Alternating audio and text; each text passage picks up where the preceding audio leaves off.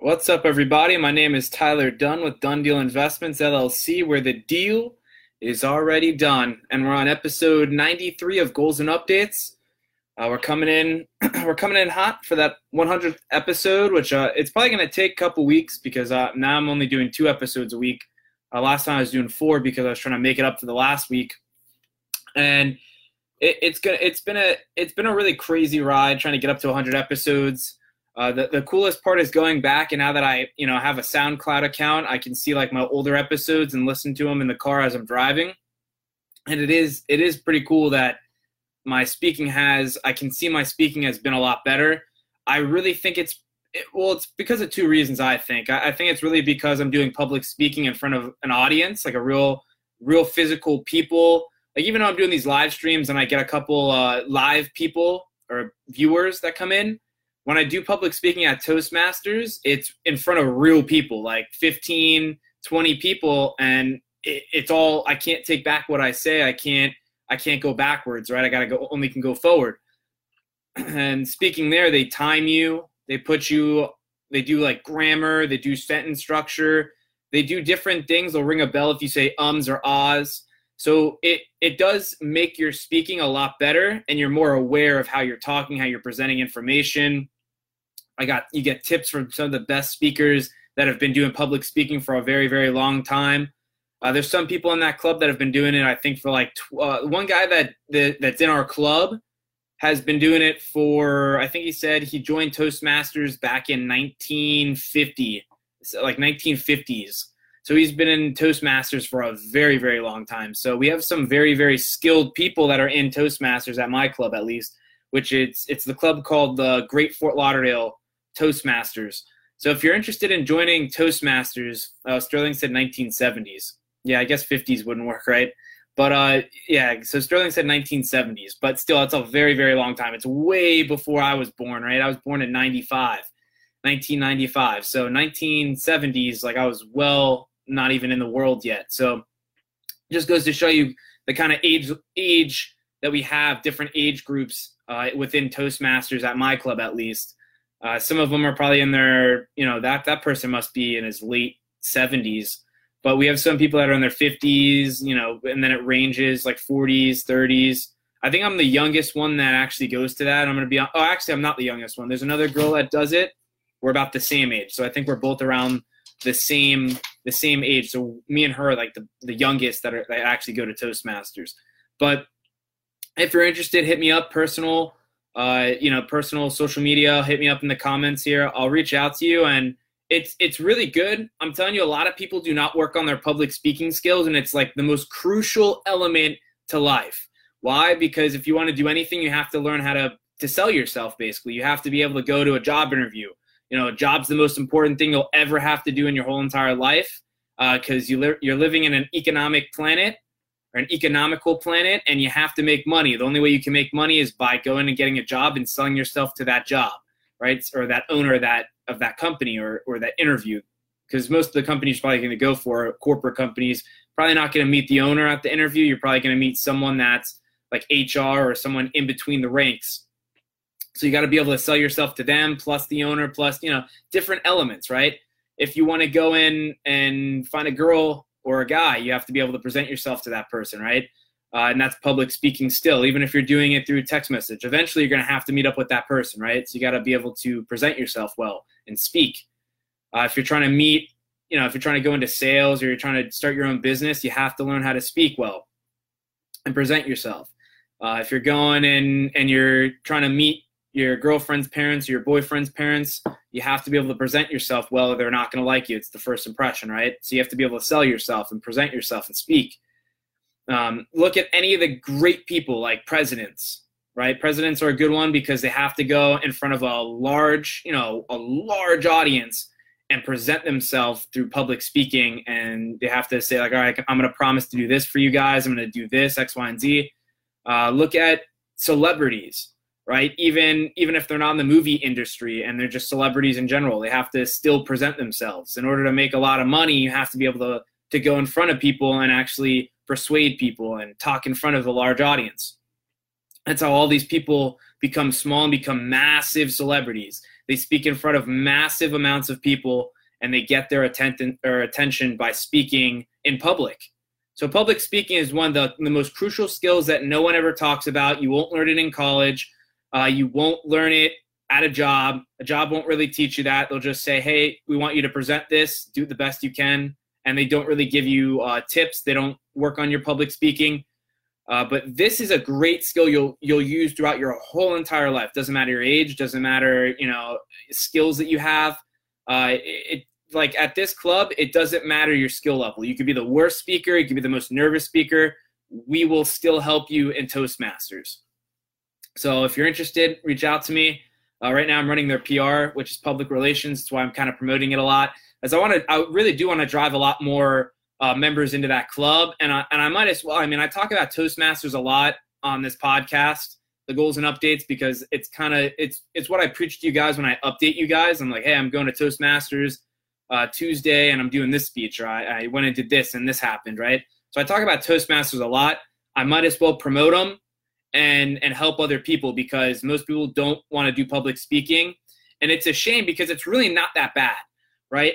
The thing is, you're overthinking it half the time. Like I used to overthink a lot on that. I used to hate talking to people. And then I got over that fear once I started talking to people and realized everyone is kind of programmed the same, in the sense that everyone's kind of human. And once you learn, you know, how people are thinking, how people are reacting to certain elements, it's not that bad.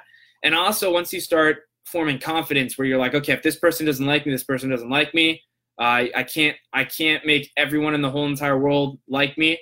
You know, it's just a fact. Like no one, you know, not every single person in the whole entire world is gonna like you, even if you're the most nicest person in the world. They're gonna find something that's wrong with you, and they're gonna hate it, right? So once you get over that fear of, like, because most of the time I think it's rejection that people are scared of. I don't really think it's the fact that they don't believe enough in themselves. I think it's a little bit more of they're just scared of rejection. Like they're scared they're going to go up there, they're going to say something, and everyone's not going to agree with it, and they're going to get a lot of like hatred or feedback from it. And we do critique speeches, like we have evaluations and everything, but it's not what you think. It's not like someone's going, hey, you're doing all this wrong, you should be doing this. It's very like, it's kind of, the one guy compared it to almost like a safe zone or whatever, because it's not, no one's attacking you. They just go up there and they evaluate your speech and they go, I really like how you did this, and I really like how you did that, but maybe next time, maybe try to do this.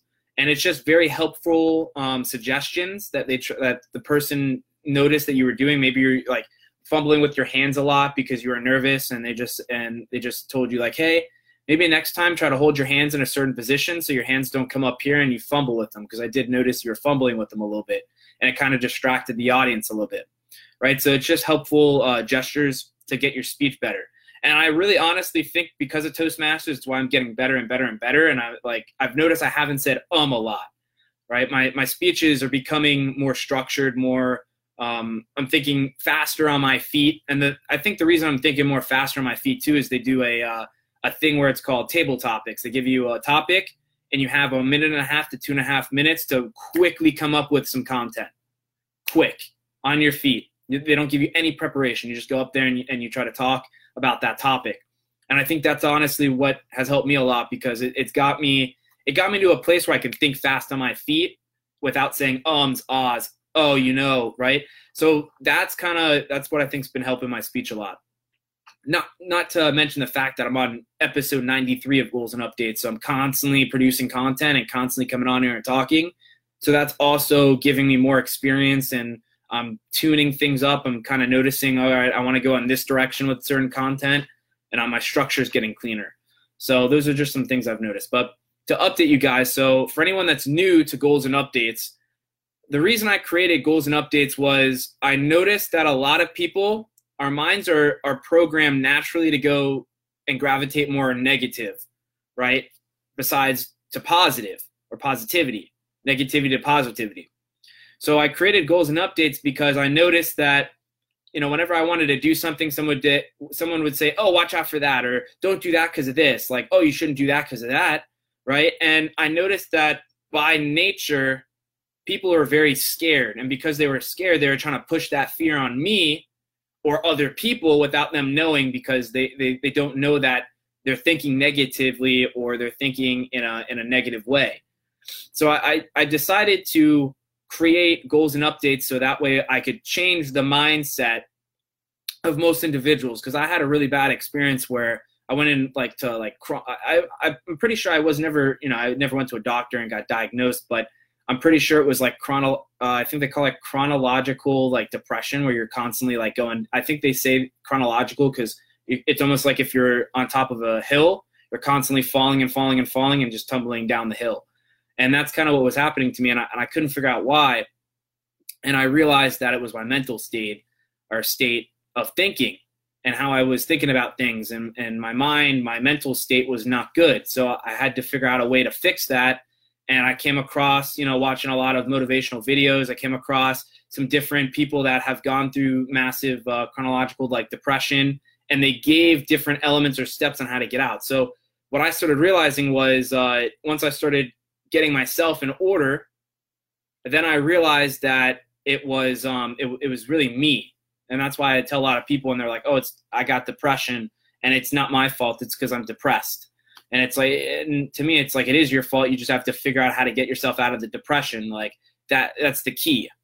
And most doctors won't tell you that. They'll just give you drugs, which is a conversation for another time. But so that's why I created Goals and Updates. I wanted to change that negative mindset that most people have and give them more of a positive mindset, and how they could look at the world in a different way and be more happier with themselves. Because once I changed the way I was thinking about everything and I went into a more positive direction, nothing was going to stop me. There's nothing that you could say that's going to stop me, throw me off course, or get me depressed or mad or angry, because I realized that the only thing that really matters is that what I kind of want, in a sense, out of my life, and at a sense where I could take that negativity and throw it and make it more of a drive, more ambition, right? And take that negativity and form it into more positive energy, and make it more of ambition type of energy, where it'll actually push me instead of throw me backwards and make me step back more, or take a couple steps back, is what the proper phrase I kind of wanted to say. But on that note, that's why I created Goals and Updates. Now, how we do this show is I go into updates. I update you guys on my life, and that's where the Goals and Updates portion kind of really plays in. That's why I named it Goals and Updates, is I'm updating you guys to show you that I'm doing the same stuff I preach on here and try to implement it in my own life, as well as trying to help you guys and implement it in your own life. And it's a way for me to kind of go down the line of, okay, I'm trying to do this. It also helps me focus more, because then I'm like, okay, I said I want to do this, and I think about it more. Once you talk about it, once you start talking about things, you'll tend to see the answers in front of you. It's the craziest thing.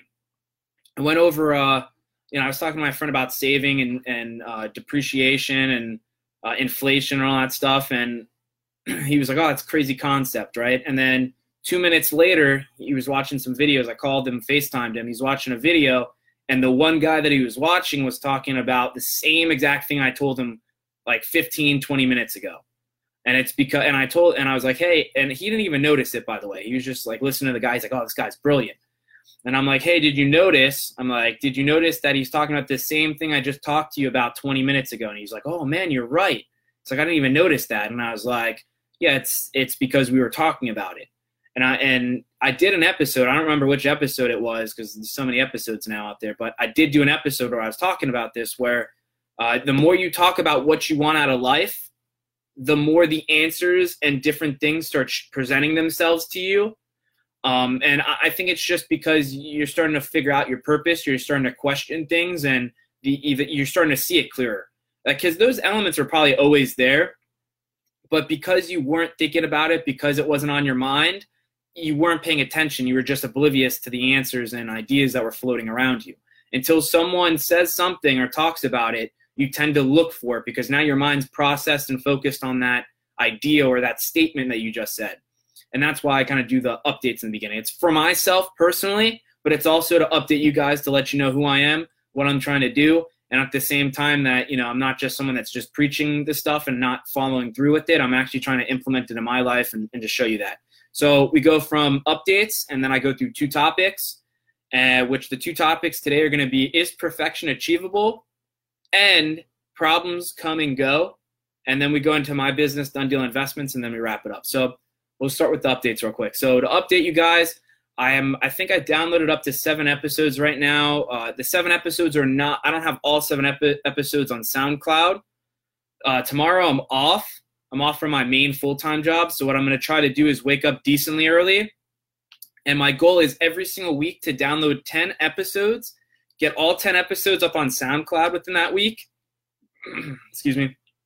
And then try to figure out a fast process to splice the videos really quick, which I don't think it'll take me that long because I have professional editing software. I use Adobe Premiere Pro for anyone who's an editor or knows the software.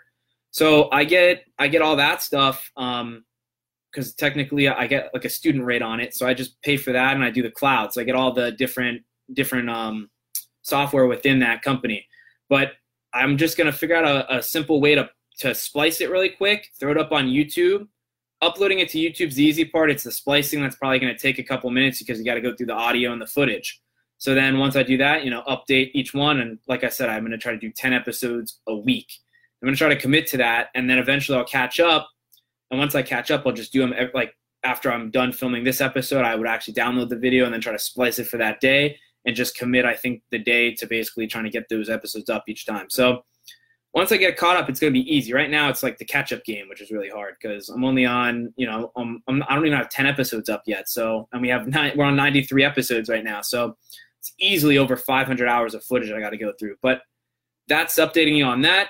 The other cool thing that happened today is every single week or every single couple of days, my actual manager at my position right now, this warranty company, will send out an email, and it'll be like, all right, Thursday you made this, this is your inheritance and this is your productivity report. So for the last 2 days, I think it was like Friday and Thursday, I hit 140% productivity, and that was Thursday, and then I think Friday I got 150%. So that's pretty incredible. I've never, ever hit that extreme of a level. I think the highest I've ever gotten before this was like 118.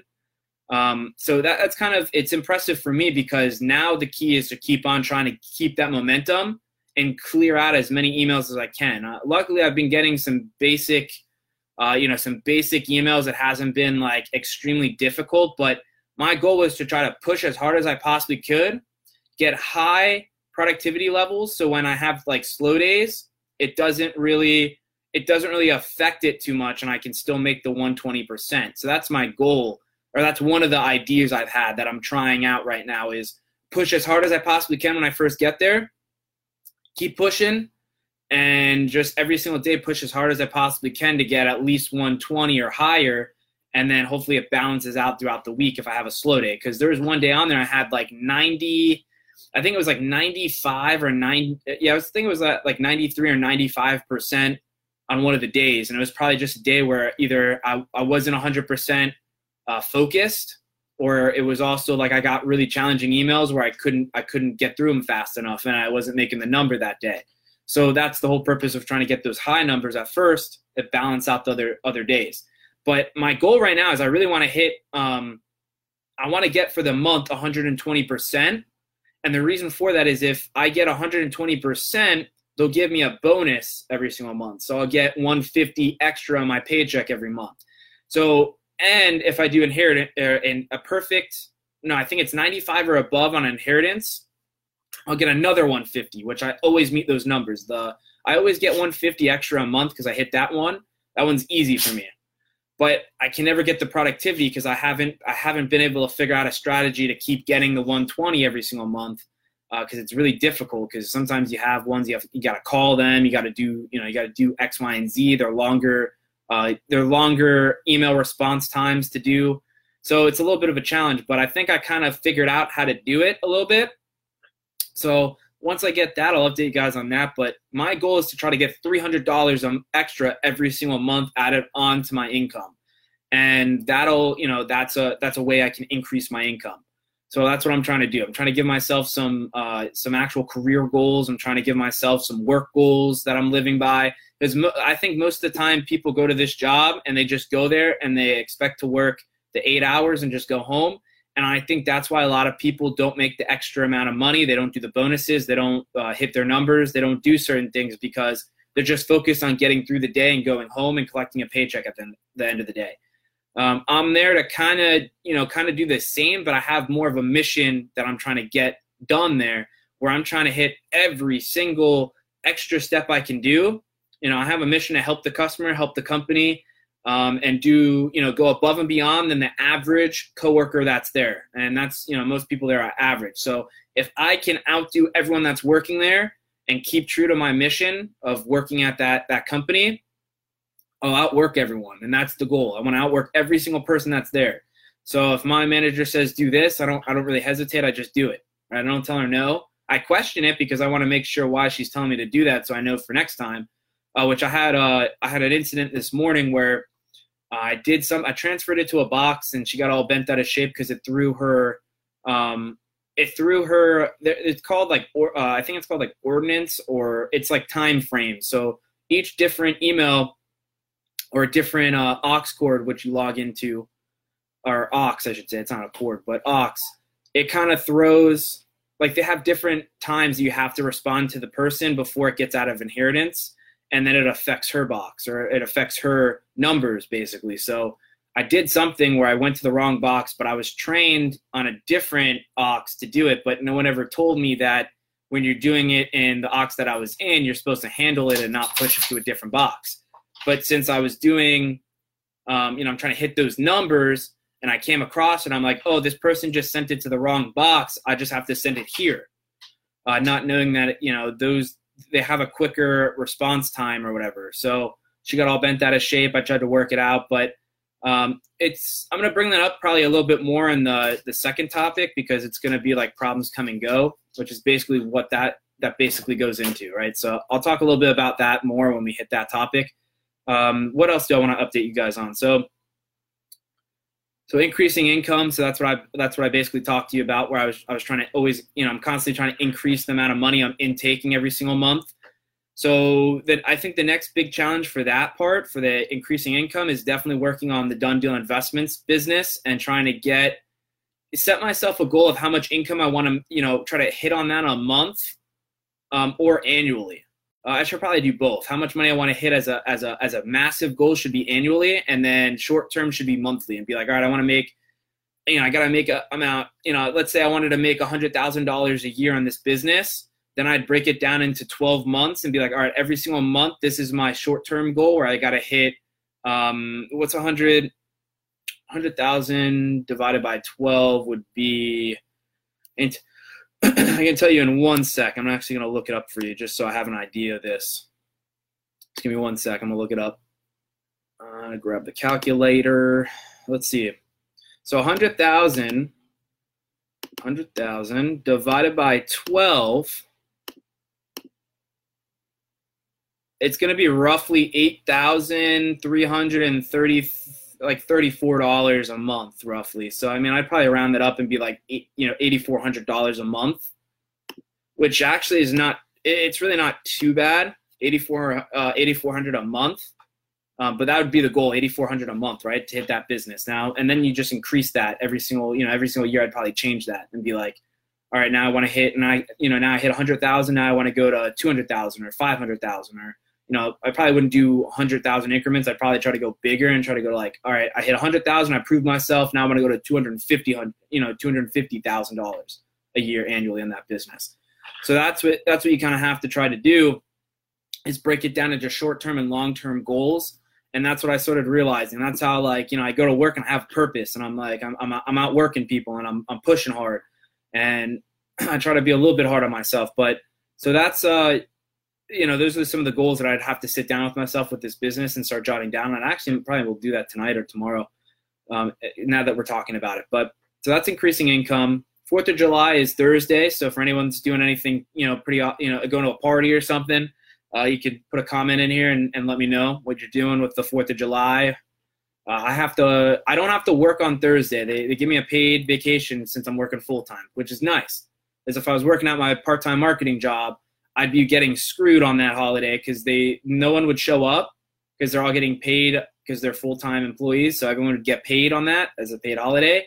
and I would basically get shorted out money on that day and would have to try to make up hours within one of the other days, which is what I did normally. I'd work like, instead of working 8 hours, I came in early and worked like, or I split it, and instead of working 8 hours this day, I worked 10 hours or whatever, right? And made up the hours within the week.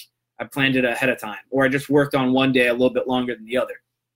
So I don't have to do that now, which is nice, right? I'm actually buying back more time because they're paying me for that holiday. So now I can use that extra time and actually probably work on Dunn Deal Investments and do like social media posts and work on like blogs or whatever, right? So I can work on my business and gain more time back by getting paid on that time that I should have been working, which they're paying me for, right? So that's pretty interesting. I think we hit everything on the update. So what we're gonna do is we're gonna go into topics, right? So the first topic is perfection achievable? Now, I came up with this topic when I was just sitting with myself one day, and someone was talking about how we always aim to hit perfection. Like that's always been the goal of everyone, is like, that's why a lot of people get frustrated when they don't succeed at certain things, is they're trying to hit that perfect goal, or they're trying to hit being perfect at it. And then they get frustrated when their boss comes back and goes, hey, you messed up on this. And they get frustrated and they're like, well, you know, that wasn't my intentions. I wasn't trying to fail. I was trying to do this. Right. And so you kind of take it offensively, where you're like, damn, like I tried so hard. You kind of take it out on yourself. I've done it lots of times. I've done it a lot of times where I'm like, my boss will come back and be like, hey, you messed up on this, and you just delayed this person because you did this. And I'm like, and I used to get really mad at myself. And now I'm like, all right, like, what did I do wrong? How do I fix it for next time? And she'll tell me, and I'll do like a mental note, or I'll write it down, or the one-on-ones are great because she'll tell me something, and I'll write it down. I'll be like, all right, don't do this next time. Like next time, open up this exception or do this, and I'll write it down. And then we'll do the next meeting. She'll be like, all right, like I don't see like you're doing this anymore, and I'm like, all right, perfect, all right, I fixed it. Or she'll be like, hey, there's no complaints that came back. Like there's no feedback for you because nothing came back that you did wrong, and I'm like, perfect, right? So, and you have to understand, like, you want people to critique what you're doing. Like I don't get enough critique, people critiquing goals and updates, because every single time I ask someone, they're like, oh, like, I'm like, hey, how was that episode? Like, do you have any feedback? Like, what would you like to see more of? Oh, it was good. And that's all they say. Oh, it was good. And I'm like, okay, but how can I fix it? Like, is there anything I can change on it? What didn't you like about it? And I think people are scared to tell you what they don't like about it because they feel like it's going to cause conflict. But I like getting feedback. I don't get mad when people tell me stuff. I get mad at this job that I'm at when I feel like I did the right thing, like I was taught to do it, and then I go and do it, and then I get yelled at for doing what I was told to do. That's where I get frustrated, because the environment that I'm in at that place is very like everything. There's always a policy that needs to be fulfilled. There's always this that needs to be filled. Then they change things every single day. And so you're trying to follow procedures and policies, but they're constantly changing things. They're updating this, they're updating that. So the environment that I could basically tell you is they're too politically correct. Now, you know, some people might hate me for saying that, but that's what it comes down to. And that's why a lot of these companies get screwed out of money, I really, truly believe, because this company that I work for is trying to be so correct and so fundamental in what they're doing, and so, like I said, politically correct, that I really think they're losing a lot of money in the end, because customers are suffering from it, because all the policies they're putting in, the policies are delaying people getting paid. The policies are delaying, like it's creating more time so more delays happening. And that's what's happening. And I really think they're losing a lot of money. Now, you know, they're saying they're not. But, you know, I don't run the numbers, so I can't tell you they are, but it just feels like it half the time, because I deal with a lot of complaints where they're like, this took way too long. And then our responses, and the funny thing is they changed the responses now. Now this, like we used to do, and this is all coming back to perfection. So if you think I'm actually kind of going off topic, it all leads back to perfection. Like this company is trying to be so perfect of a company that it's actually messing up in so many dramatic ways. And I'm going to tell you a couple things that they're doing that I think it's because they're trying to hit perfection, and it's an unachievable. It really is an unachievable goal, because no one's perfect, right? A company can't be perfect. individual can't be perfect. And I think everyone wants everything to be perfect. And I truly believe that, you know, perfection is impossible. I'm not saying you shouldn't strive to be perfect, and different things that you do, different skills, different traits and habits. And, you know, you shouldn't, and you should expect, you know, high quantities of perfection, but you also have to understand that it's almost impossible to hit perfection. And the reason it's impossible is because whenever you hit that skill or that achievement that you think is perfect, it changes. The target always changes. Once you hit that target, then you have to hit another target. So you can't stay in that same target. You have to move the target and go for something else. So that's why perfection really isn't achievable, because you're aiming for more, but once you hit more, then the target moves, or you have to then adapt to that and then try to go further and improve yourself even further on that. So there's always potential, right? There's always opportunity. There's always more that you can go for. And that's why perfection is kind of almost impossible, because you can't land on something and stay on it forever. You have to eventually adapt and move on to something new. And this company, I think, tries to go too perfect, I noticed they changed the verbiage. They're always changing the verbiage, right? That's one thing that my manager always does. Oh, we got to change this verb. Oh, let me see the verbiage on that. There was the procedure, because when I was questioning him on the thing that happened, she was like, hey, like the person next to me, my coworker that was next to me, was like, hey, I'll send you the verbiage for that or whatever, or what you're supposed to say to that. And I go, okay. And then as soon as she said that, my manager was like, oh, let me see the verbiage before you even do anything, because I want to see what it says. Look to the verbiage, and she goes, oh, yeah, I got to change that. Like, hang on, like, let me change that, and I'll resend it to you, right? So she's trying to put it so perfectly structured where, you know, it's then the customer will read it. I have this happening all the time. The customer reads it, and they don't understand what's going on, so they just resend the same invoice. They resend the same thing, and it's not what we asked for. It's not what we need. And it's because the verbiage is, they're trying to get the verbiage so perfect that the person on the other end is not a perfect individual. The perfect on the other end is probably not financial savvy, or they wouldn't really need the services, right? Because the whole purpose of a warranty company is the person probably doesn't have a lot of money and is scared that things are going to break in their home. So they're using the warranty company to cut the cost in half, almost as a safety blanket, because they're probably not financially savvy, or they're not financially independent, and they're scared that something's going to break and they're going to have to spend more money than needed, right? So they're dealing with probably – the problem is they don't understand the customer. So that goes back to the point where they're not understanding the customer or their customer base.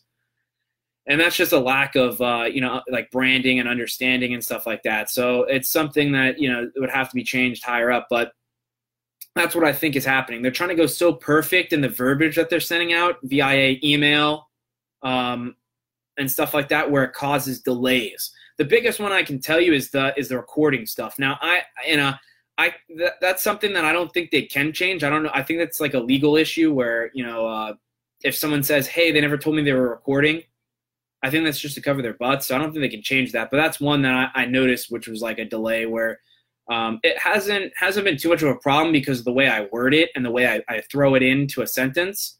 And like I kind of got my footing of where I could place that. But the biggest thing is, like, if I call someone, let's say you're the customer and I have to call you and I go, hey, Janae, how are you? This is Tyler from Cross Country Home Services. And they go, hey, I'm doing well. And then I go, you know, I do have to let you know this call may be recorded for quality assurance and training purposes. And then I go into what I'm going to say, right? Hey, I'm calling you to let you know that your claim got denied or whatever, right? So the purpose of it is, I think they're trying to do it to cover their butts, but at the same time, it's like a delay, right? Especially when you're calling service providers and they're on the job and they're trying to get through something, it's almost like it delays it out. That's the problem that I've noticed. Not too much on the customer side on that, but it's more of the service provider. And I think that's part of the problem with, like, the perfection part of it is, like, I think this company is trying to get so perfect in the verbiage they're using and phrases and different things that they're actually losing money on the back end of it. It's causing problems between the customer. It's causing problems between the employees too. The employees, it's causing a big distress within the employees because they're constantly changing the verbiage, right? And I'm not saying they can't change things, but once you try to, you know, you're trying to go on the policies and the stuff that they're doing, and then they constantly change it. And then then they get mad when you actually use the old stuff, which is the fun. I always find it funny because the biggest thing they changed in my company was they went in. Let's say I'm reimbursing you because you're getting owner co.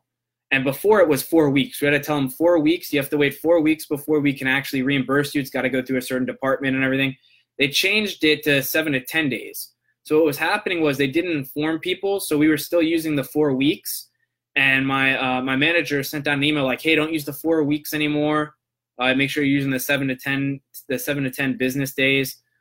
And they're like, because people are getting yelled at for using the 4 weeks. But it's one of those things where it's a communication issue. Like they're changing things so fast that they're not informing the people. It's the people the employees that work there are still using the old verbiage.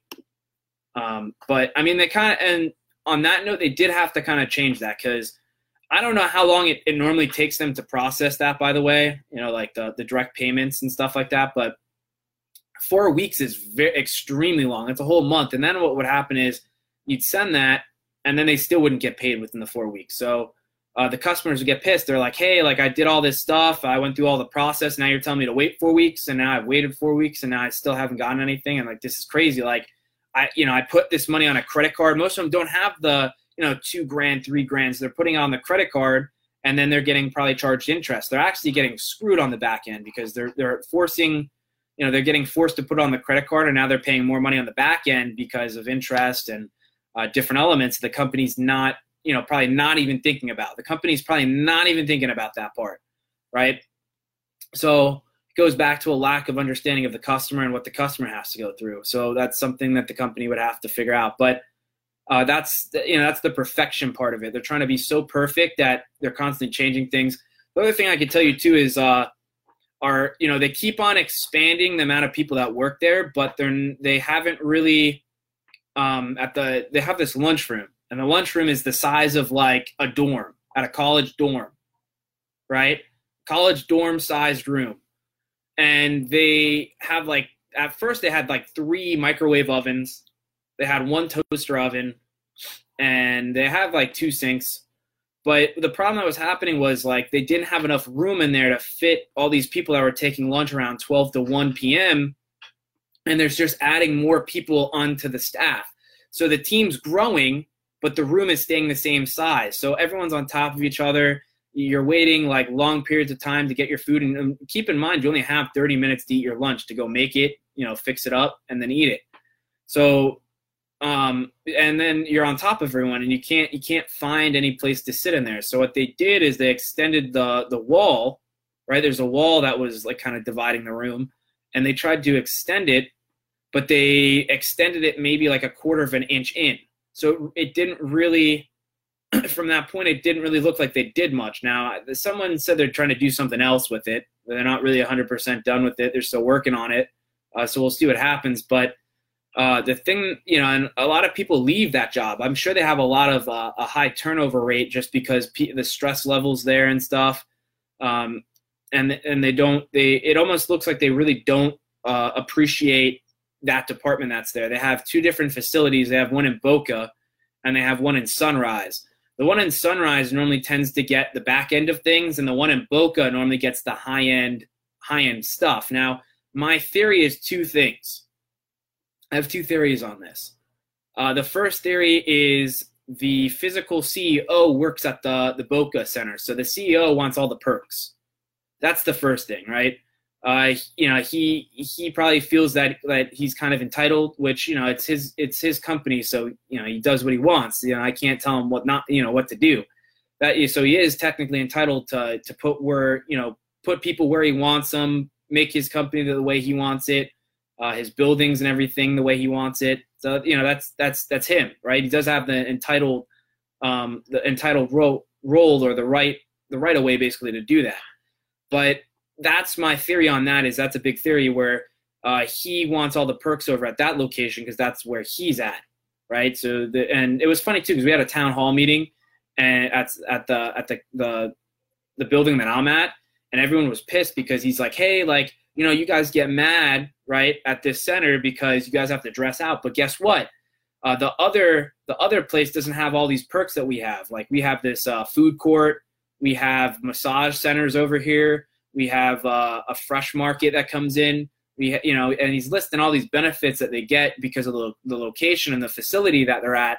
And everyone in my place is like, wow, that's so unfair. Like they don't do anything over here. We're stuck to eat crappy food in the refrigerator. And it's kind of like cheap food. It's like some company that just makes sandwiches and charges like $4 for the sandwich. And there's really not a lot of variety in there. It's like small little refrigerators. So, and they're getting like professional chefs over at the other place and they're eating good. And the other theory I have too is he considers that the people that, or the departments that are in that facility, way more important than the departments and facilities at the other facility, right? Or the people at the other facilities. Meaning like most of the departments that are the other facility is marketing. It's probably more sales driven over there. Well, probably not, because our center is more of a call center, but they got marketing, they got the finance department over there. They got accounts, the accounts payable and stuff over there. They have all the departments that manage the money. They have all the departments over there that manage the marketing and the branding. You need that to sell. And they're probably making the company more money than the call center itself, which I would differ, because if they have a sales department and it's at that call center, that's their key element is the sales department, right? Is income. That's what's generating the income, is the person making the phone call and going, hey, membership basically is a big resource for them, because they're calling up members and they're going, hey, your membership's about to expire, your contract's about to expire, would you want to renew this? So they're making more, they're making sales basically at the end.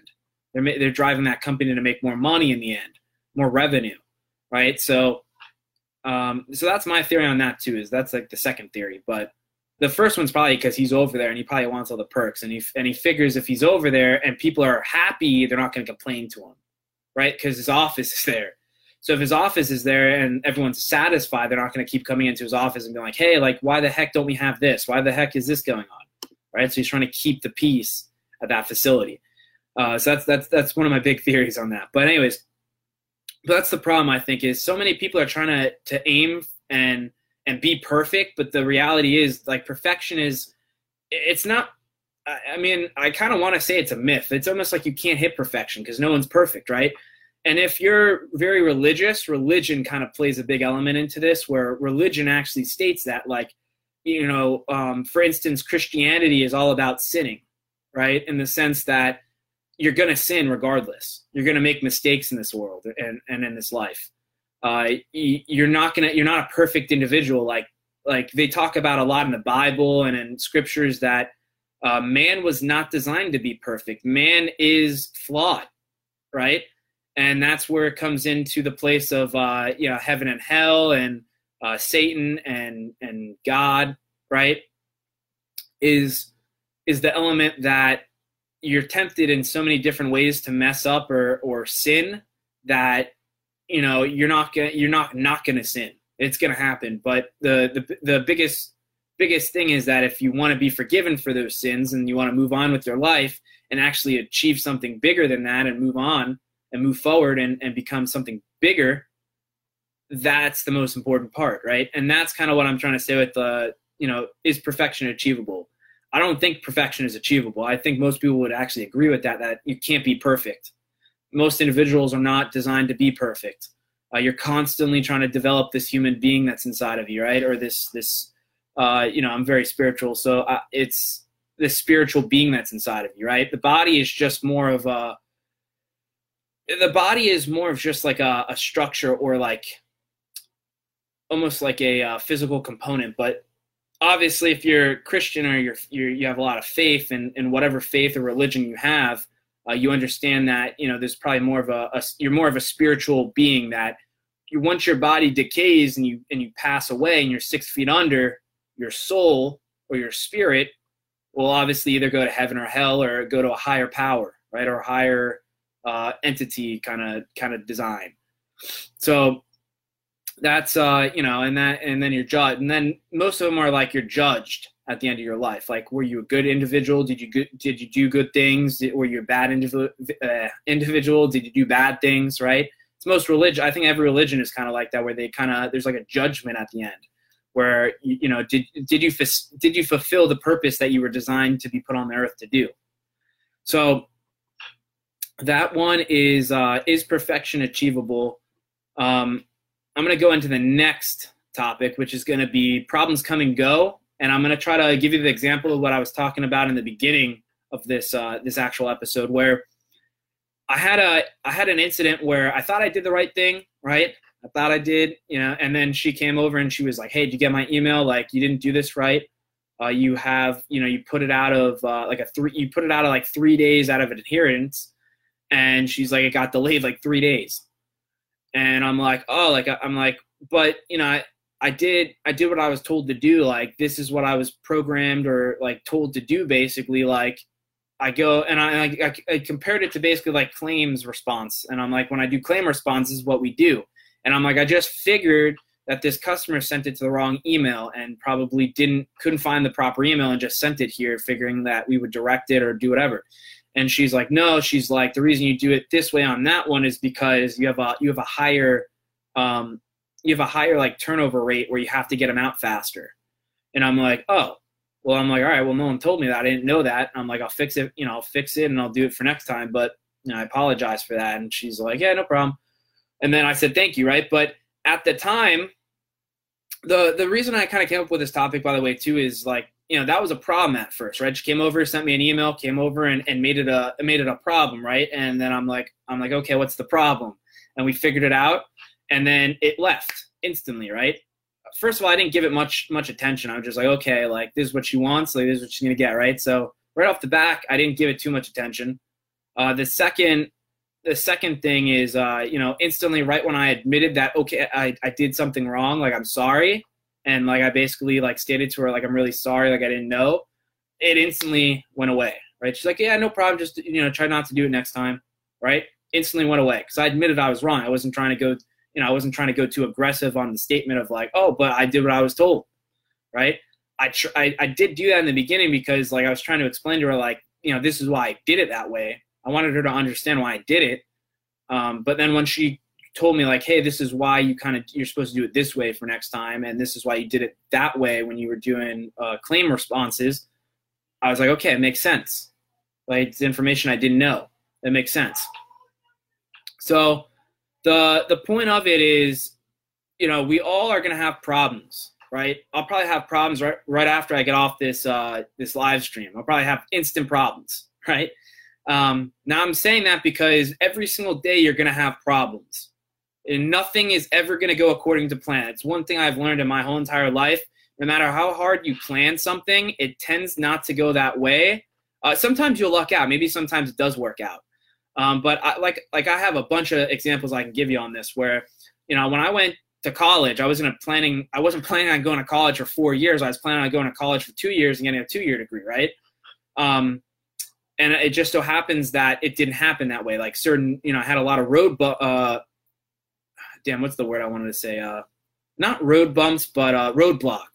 right? Roadblocks that I kind of came across. I'm like, all right, how do I get through this roadblock or how do I get around it? I failed a bunch of classes in college.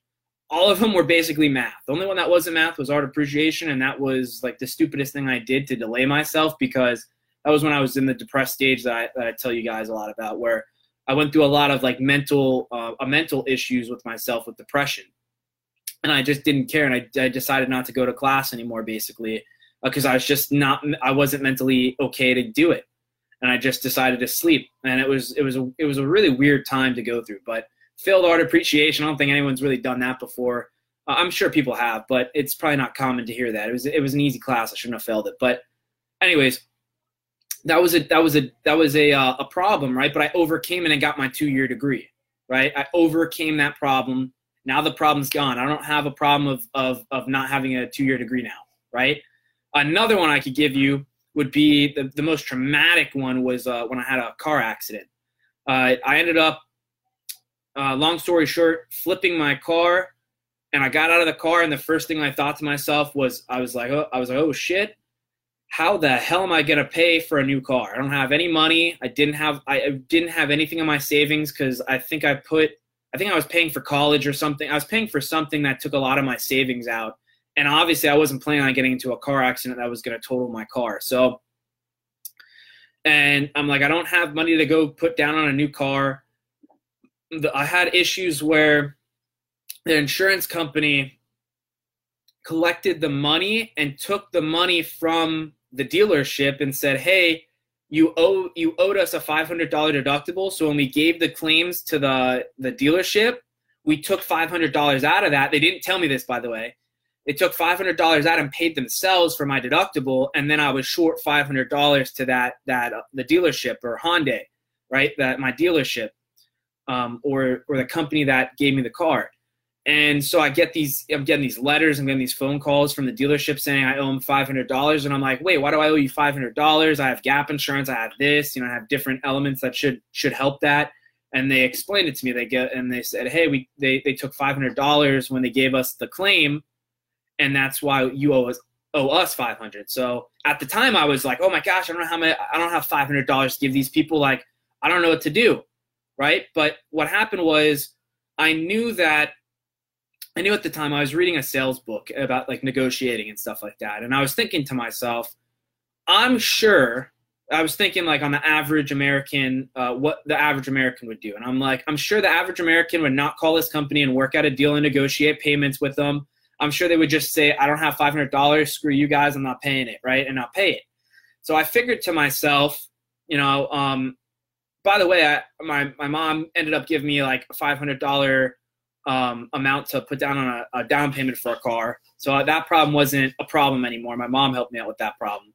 I was lucky, right? I was lucky. My mom helped me out, or I had that person to help me out of that problem. But now came the big problem where I'm like, now I owe another $500, right? And I'm like, I don't have this money. What do I do? That's a big problem, right? Because the worst thing you want is them to send you to a collective agency and mess up your credit, destroys your credit, destroys your liability. It almost destroys your reputation, your name, right? It's basically what they're doing.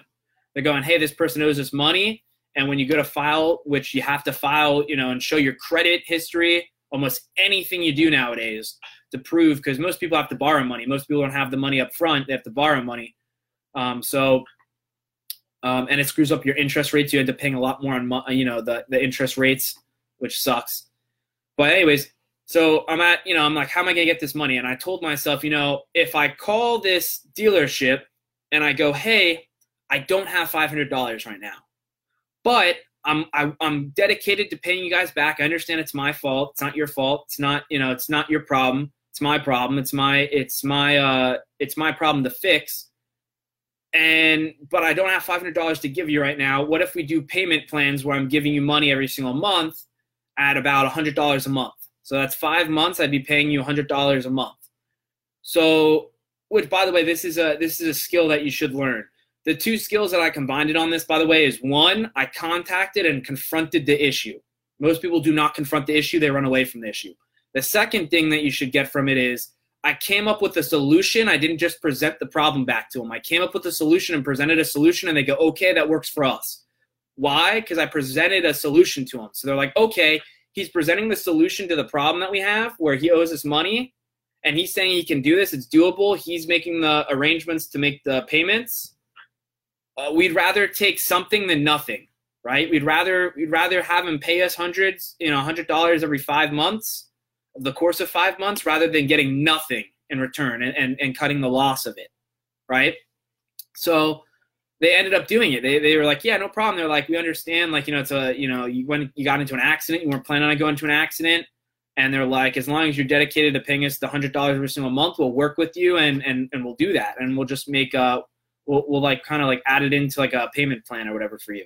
And I'm like, perfect. Ended up paying them back, right? I ended up getting some extra cash from something. I forgot what it was. I ended up getting like something happened where someone gave me extra cash for helping them out with something. And I ended up getting a little bit more money back. And I just put all that money back and I paid off the debt. I was like, all right, hey, here's $200 extra for this month. I'm going to pay you that next $100 and I'm going to be a month or two ahead of schedule. So, you know, just charge this up. I'll send you the money, and then I only owe you $100, and then we'll settle the debt. And they're like, okay, cool, right? So the point of the matter is that issue is not a problem anymore for me, right? I paid up the debts. I worked it out with the dealership, and it's not a problem anymore. I'm not frustrated. I'm not stressed out about it. It's gone. What most people don't realize is that most problems that happen today are probably going to be, eventually will be in the past, right? Eventually you won't have that problem anymore, and then you'll move on to the next problem. In life, what you're basically doing is you're going from one problem to the next problem to the next problem to the next problem, and you're trying to solve the problems. Now, obviously, some problems are a little bit more than other problems, right? Like some of them might be more extreme problems, like, oh, I'm behind on a payment on my mortgage, or you're behind on a car payment or insurance payment, right? And you have to figure out how to get that extra money on top of paying the same month the next month, right? That would be a little bit more of an extreme thing, because eventually you're not going to have that insurance, or you're not going to have a roof over your head, or you're not going to have that car anymore. They're going to repossess it, right? So that's a little bit more of an extreme situation, but there's always a way out of it. There's always a solution to every problem. That's what I've learned throughout my whole entire life. There's always a solution. Even though in that moment you're frustrated, you don't know how the hell you're going to do it, if you sit down with yourself and come up with solutions, you'll eventually find a solution that'll work, and you'll get out of that problem. I can give you a great example, is someone like, they make fun of Donald Trump a lot because he was, he filed bankruptcy, right? So he filed bankruptcy because of the whole casino incident where he tried to make like the biggest casino, the Taj Mahal, and he went bankrupt, right? They all made fun of him for it. He technically really didn't go bankrupt. He kind of broke even, which just means like he basically broke even, and he didn't. I don't know if he did. I think he did file bankruptcy, though. I'm not going to lie to you. I think he did file it. So I guess technically he did. If he did file, I don't know if he filed or not. But I just know basically, like, he basically sold all his assets and basically broke even. And I don't think he was, if he did file bankruptcy, he probably wasn't that far back into it. But anyways, now he's, he got out of bankruptcy, and now he's a billionaire, and now he's running a country. So if you take that, right, you could take some of the most successful people, because they've gone through like massive tragedies to get to where they're at. I was listening to Kevin Hart today. He was doing an interview, and he was talking about how, how he started his comedic journey, how he became a comedian, right? And he was going through how he was like, some people just see me today, and he's like, I'm making a lot of money nowadays, and he's like, I'm going for that $1 billion. He's like, I'm not there yet, but he's like, I got some big goals to hit that $1 billion mark. And he's like, but what most people don't know is the journey that it took to get to this point. And he was talking about how he was working as a salesperson at a shoe place, like a shoe shop in, I think he's from, pretty sure he said he's from Philadelphia. He's working at a shoe shop. And he said, one day the person in the shoe shop said, hey, you're really, really funny. You make us laugh every single day. And he's like, you really need to go and do stand-up. And he's like, there's a place where you could do like amateur stand-up comedy nights.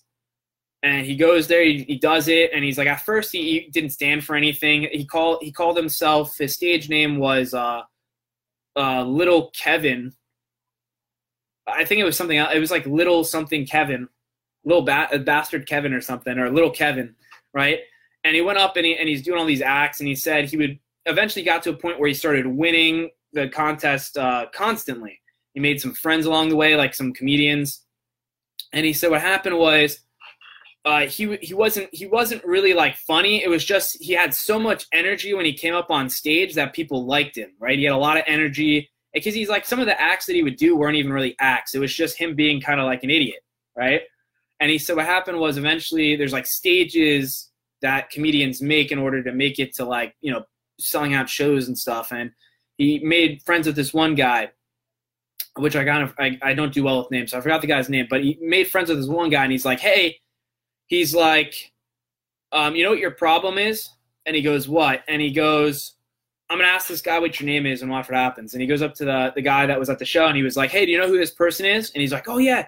He was like, the guy couldn't pronounce his name. He didn't know who he was. Right? And he goes, but he was like, you're really, really good. He's like, I enjoyed it so much. He's like, you made me laugh so hard. He's like, you were act number 4. And so he goes, you know what your problem is now? And he goes, yeah, the guy doesn't know my name. And he goes, yeah, it's because you don't, when he's like, when you come out and you do your skits, you don't say who you are. So even though you're really, really good, no one knows who you are. Like, you're not standing out because no one knows your name. And he goes, oh man. So he said, what happened was, and he started using his name. He started getting bigger, right? That guy solved his problem. He was too small. He's trying to expand. And that guy solved his problem. Now his problem, you know, Then he said what happened was he went and started performing for colleges, because he said once you get to a certain point, the only place you can go to next is performing for colleges. And there's like a place that's like a holy grail where you go and you do a live skit, and then if they like you, they can basically book you. And he said he went up there and he's like, I changed my name at that point to Kevin Hart. As he's like the same friend was telling him, like, hey, you don't stand for anything. You're not telling your story. You're not saying your name. You're not standing for anything, and that's why people don't remember you, because you're not like impressionable, and you're not sticking to people's minds basically. And he goes, okay, and he changed his name at that point when he started doing college, when he was touring around to different colleges and doing stand-up comedy. He changed it to Kevin Hart, and he said that's. And then that's when he changed his whole style of comedy, and he started doing it based upon who Kevin Hart was. As he said, he had a challenge where the problem for him was he had an issue where he didn't think his true identity was funny enough to do it, so he wouldn't do it. He kind of make up stuff, so it wasn't really him. And he said, like, that's why that was the key element that was missing from his skits, was it wasn't him. And it was almost like he was lying to himself, because he didn't feel like he was good enough to do his real bits and real acts and put himself in front of a large audience and really be himself. So his problem was being small, right? Ended up growing. And then it's not, I mean, if you mention Kevin Hart to anyone, right? You mention Kevin Hart to anybody, a 12-year-old, a 14-year-old, everybody knows the name Kevin Hart. Why? Because it's not his problem anymore. That problem's in the past. He fixed that problem. Eventually he started finding himself, almost like with the goals and updates, what I tell you, where I'm like, my speech gets better, right? As more time goes on and I present myself and I structure my speaking and everything the way I want it, you know, and I have like flashcards I use to structure to keep myself in order and to keep myself on topic, because before I wasn't even really on topic, right? I talk about a topic and I get off course. And that's where the flashcard came into place, because I'm like, oh, if I have, like, you know, information in front of me and I have a structure to go by or a guideline, I won't get off topic. I'll stay focused on that topic. I'll, like, once I get off topic, I'll look down at the card and be like, oh, okay, we're talking about problems come and go, right? Now I'm back on topic. So that's, you know, that was a problem I had. Now it's not a problem anymore. The problem went away. Now my problem is scarcity. People don't really know who I am, and people don't. You know, I got to get more viewers. So my problem is I'm too small right now. I got to expand. How do I expand? I go on SoundCloud. I go on YouTube. I go on different platforms where now people can listen to me in the car. More people can watch me face-to-face on YouTube, which is a bigger platform for video content. I can do smaller segments. Now people are complaining about time. Now that problem's gone. Once I put those segments, once I do little segments into playlists, that problem's gone. No one can complain I'm too long anymore, right? No one can complain, because I'd be like, hey, like, if you really want to learn about is perfection achievable, go watch my 20-minute segment on this episode, right? They don't have anything to complain anymore. So the point that I'm trying to make to you is problems come and go, right? Problems don't stay the same. You're never going to deal with the same. You might actually come around to the same problem again, and that problem will be actually quicker, because now you know how to fix the problem. But what I've learned too is, like, that's business, right? There's always a problem, and who makes money off the problem? A business or entrepreneur with the solution with his business. And that's why, honestly, like, that's why the right or Republicans are so fond about business, is because business is life. Without entrepreneurs, you'd have nothing. Entrepreneurs create everything. It's innovation, which no one talks about politically. Right? I mean, I think some Republicans do, but honestly, you never really hear about innovation. You don't hear about entrepreneurs and small businesses and big businesses. That's what this microphone was created by an entrepreneur, the laptop I'm on right now, my phone, the TV behind me, right? So the point that I'm trying to make here is, you know, your problems will come and go. You might have a problem today. You might have a problem right when you're watching this video. Like, I have problems all the time, right? You might have a problem trying to get your phone to get me on to your, the live stream, right? That's a problem. Are you going to fix the problem? You might go take your laptop out and now it's not a problem anymore, right? So problems come and go. So those are like the two, Kevin Hart one was probably a good one. I just thought about it off the dome, to be honest with you. But see, that's where Toastmasters come into play. So that's where Toastmasters come into play, because that was a table topic right there. But and I watched him today, so it was kind of fresh on the brain. It just happened. It's just so happened to match perfectly with what I was saying. But see, that's called quick thinking. So problems come and go. Now we're going to go into Dunn Deal Investments, and I'm going to wrap it up. So for anyone that doesn't know, my name is Tyler Dunn. I own a company called Dunn Deal Investments LLC, where the deal is already done. This works with a simple three-step process that I call the 3 steps to financial freedom.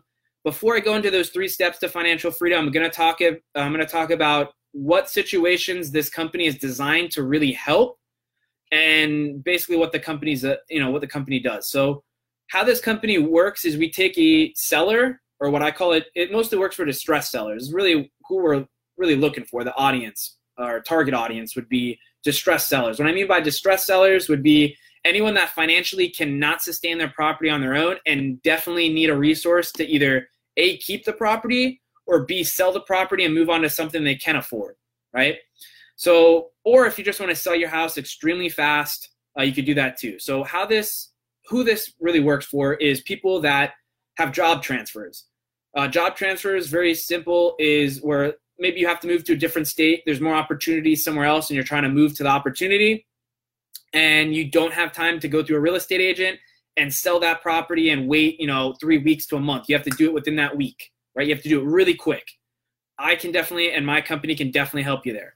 The second thing or second problem would be pre-foreclosure. So pre-foreclosure is when someone took a mortgage out to buy that property. Most of the time it's from a bank. Now we're having like different lending, like more Rocket Mortgage and stuff. There's different lending companies that'll basically finance for you. But most of the time it's from a bank. Most loans are from a bank.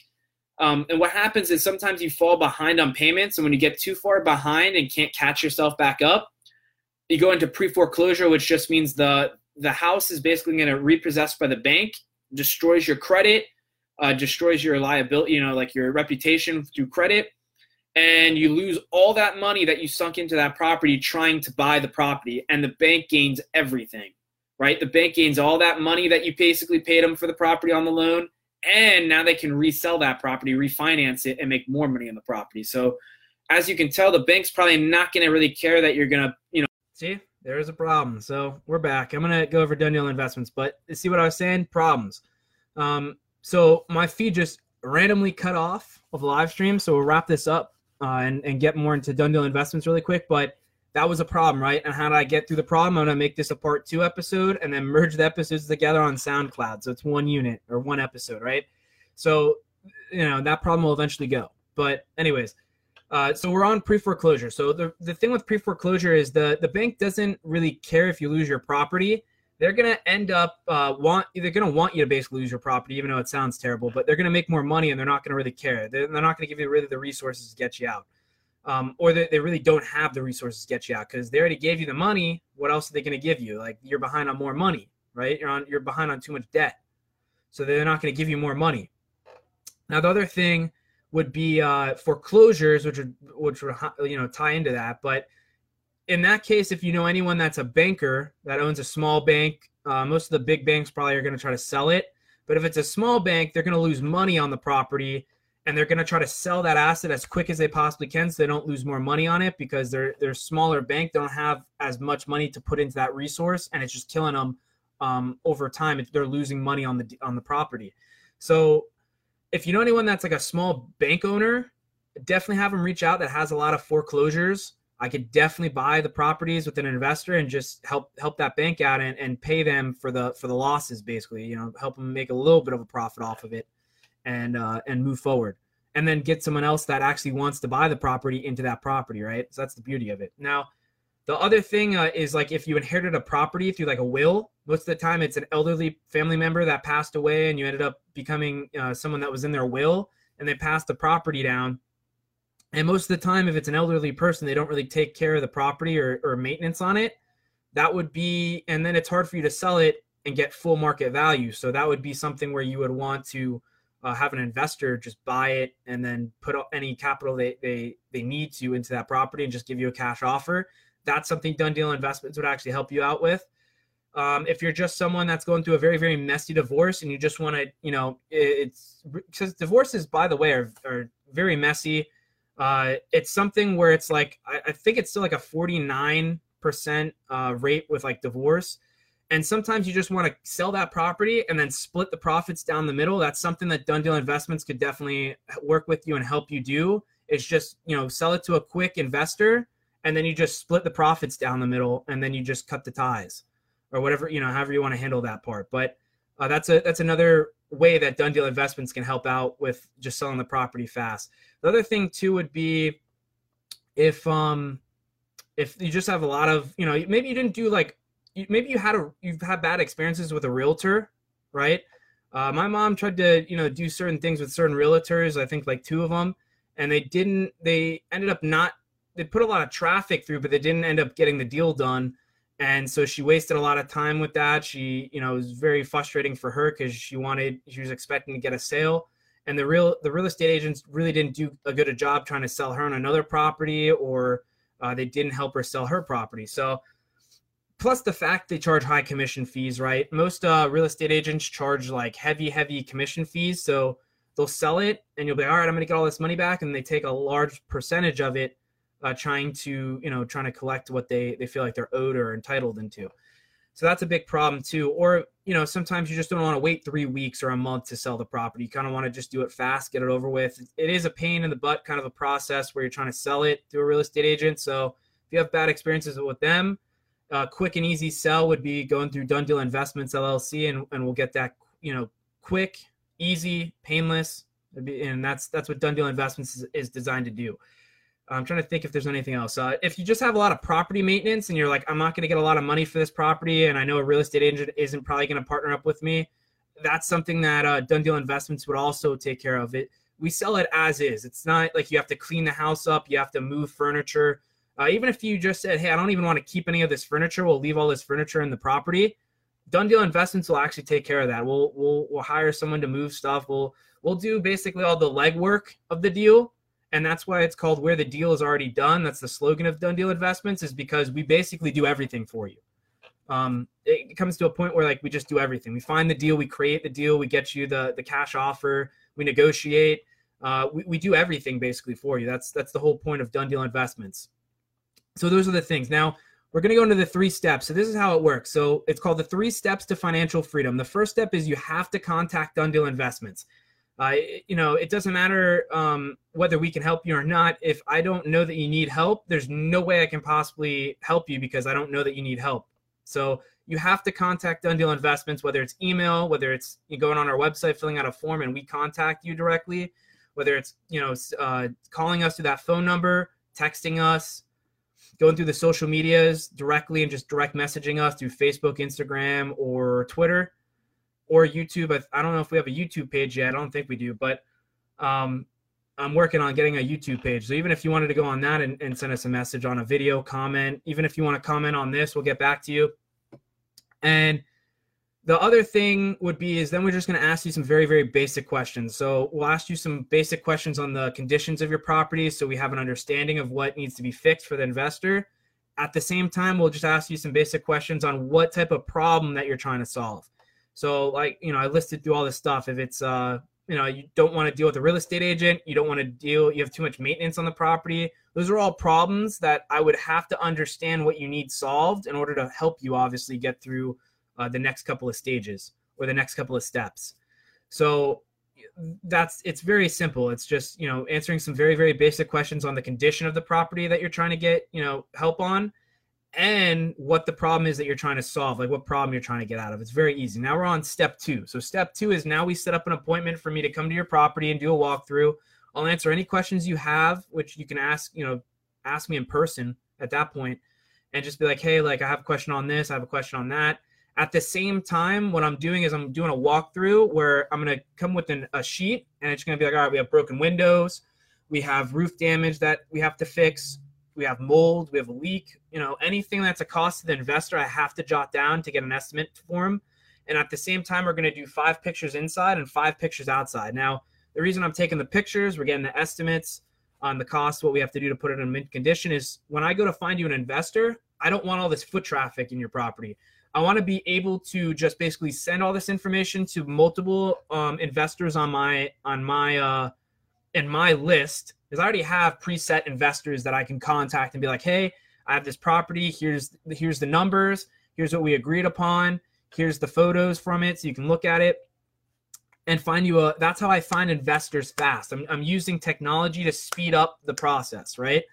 So I need all that information in order to get you an investor fast and be able to create the deal and basically process it faster. So that's why we have to schedule an appointment. And then once that's done, now we're on step 3. So this is the final and easy last step. Now, what I'm going to end up doing is running comps on your neighborhood. So this is very easy. What we're going to end up doing is trying to find your average price or your property's average price range, where we basically go and we run comps on 3 houses within that neighborhood that have sold on the market in the last 3-5 months, roughly, right? I you know, as soon as possible that it's sold on the market. Now, from there, we get that average price, and then we just deduct what the investor would have to put into to basically invest into that property and then sell it for a profit. So that's, once we get that, that's the price we're negotiating on, is after, you know, we get the average price, we deduct what the investor would have to take into consideration for an investment cost. And then that's what we're negotiating on, is that price in the bottom. So once we get to that point where we negotiate on the price and the terms, we then, so if you stay in the house for another 3 weeks or whatever the case is, you have to let me know so that way I can tell the investor so we can work together on getting that done for you. The most important element to this deal is that you're satisfied, that we're working with you. That's the most important part, at least for Dunn Deal Investments, is I want to make sure that everything runs smooth, the deal goes good, and that we're helping you, because that's why I created Dunn Deal Investments, is to help that distressed seller or that person get out of that financial situation now and give that homeowner another resource, right? So that's step 3. Once we sign, so now we're technically still on step 3. So once the terms and prices is agreed upon and negotiated on, the seller signs the contract. Dunn Deal Investments, myself, will sign the contract. The investor will sign the contract. And now what happens is the seller will get the cash offer that was negotiated on and agreed upon. They'll be able to go and get another property that they want, or whatever they want to do with the money, right? And Dunn Deal Investments will obviously keep on helping that person if they still need resources. So if you need real estate agents, you need home inspectors, you need X, Y, and Z, my job is to make sure that we give you those resources and we provide that to you. Now, the investor is obviously going to make a profit on the deal. He's going to invest his capital into that property. He's going to flip it. He's going to make make money on the deal and put it on the market for full market value and make a profit, so he can keep on doing that and keep on moving his business forward. Now, Dunn Deal Investments is obviously going to make a profit on the deal for putting the deal together, putting all the legwork together, and making the moving parts work as smooth as possible. And what it's called is a finder's fee or a commissions fee. And the cool part about this is the investor will pay Dunn Deal Investments the finder's fee or the commission fee. The seller will not, which is the coolest part. So you don't have to worry about paying Dunn Deal Investments. The investor will pay us for that deal that we put together for him. Now, basically, like, what I wanted to talk about was the ultimate goal, or the massive goal that I want for Dunn Deal Investments. Now, what I was thinking about with Dunn Deal Investments is the home buying process. Most people that go and buy a home, and if you're someone that hasn't bought a home yet, it might be a little bit weird hearing this, but most people that have bought a home, they know the process is very slow, lengthy. It's almost like buying a car, but way more extreme than buying a car. Now, the reason I tell you that is because even though buying a car is a long process, buying a home is even a longer process. There's so many different companies you have to try to work with. There are different resources and elements to it. You have to go and get a real estate agent. You then have to go get a home inspector to inspect that home. You then have to go get financing and probably go to a bank to go do that, or some type of financial agency, or you got to find financing some way, somehow, right? And then obviously there's like maybe a couple more other elements, but the point that I wanted to do with Dunn Deal Investments was focus on the seller and be able to take them from getting out of the distressed situation to then giving, you know, providing them a real estate team, to then giving them a home inspection team, to then getting financing and so on and so on. At the same time, increasing more resources for that investor. So I want to help investors and sellers. But the thing with the selling and for the investors is the whole buying process, right? So my end goal or my big massive mission for this company is to create a less, like a faster buying process, right? Where everything is under one roof. So you just go from the one department to the next department, to the next department, to the next department. Now you see this with car dealerships where you go in there, the salesman sells you on the car. They go, okay, this, you know, this is an Elantra 2019.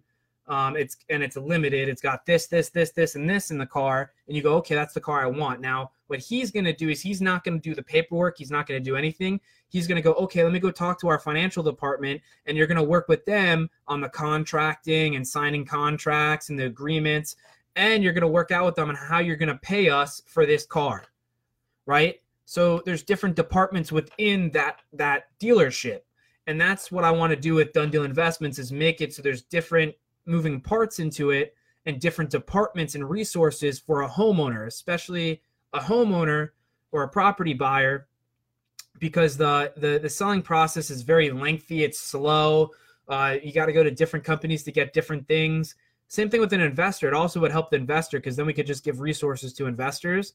Basically the same stuff, because if you have an investor that's investing in homes and properties, they're going to probably need the same stuff. They're going to they might need financing. They might go, hey, we could save some money by going to the financial department of Dunn Deal Investments and getting some financial help from them and save some money on this deal, and in the long run make more money. And that's the whole concept of it, is to help sellers and also help investors, but to cut that buying process, that time of trying to find a house, buying the house, inspecting it, all that stuff, cut that time in half and create a better market for home buying. And that's the mission of Dunn Deal Investments LLC. That's the big, big, big picture of Dunn Deal Investments. It's eventually what I want to get it to. Right now we're focusing on helping sellers and matching sellers with investors on deals. That's the main thing we're doing right now. The next element I do want to try to create is inspections, or home inspections, property inspections. And that's something that's going to take, that's the next move for Dunn Deal Investments, is eventually get licensing, get insurance, be able to do some inspections, and move that business forward.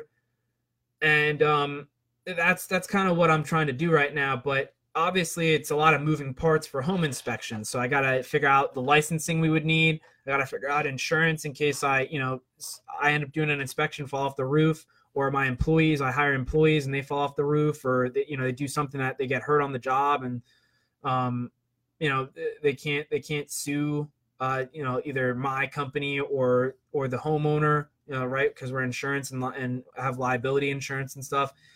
I also have to know what I'm doing, right? So I got to go and get training.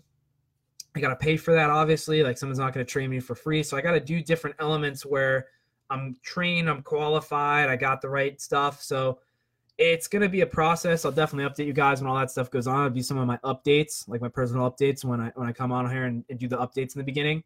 But and I'll walk you through the process. But for right now, it is on hold a little bit. I'm trying to push some other stuff that I got some other stuff on my list that I'm trying to push out real quick before I get in and commit to that 100%. But that's kind of what's going on with Dunn Deal Investments. Like, right now we can help distressed sellers, match them with investors, or anyone that just wants to sell their property extremely fast for a quick cash offer with an investor. That's what we can do right now. I want to get it to where we can help investor, do home inspections, and then get real estate agent team. Then we go and we get financing, and we do just different things that are, it's almost like a one-stop shop. And that's what's going to create the buying process for homeowners and cut that time in half. Right. That's my ultimate mission for Dunn Deal Investments. That's my goal. It's the massive, it really is a mission, right? It's a mission statement almost, but that's the next thing I'll work on for this business too, is a mission statement. But that's like the big goal for Dunn Deal Investments LLC. Now I think that's basically everything I covered This has been episode 93 of Goals and Updates. My name's Tyler Dunn with Dunn Deal Investments, where the deal is already done. Hope you have a good Tuesday. I'll see you Wednesday at 7. I might change the time to 7:30. I'll let you know. But I'll see you Wednesday, 7 p.m. sharp, and we'll be on episode 94 of Goals and Updates. Peace.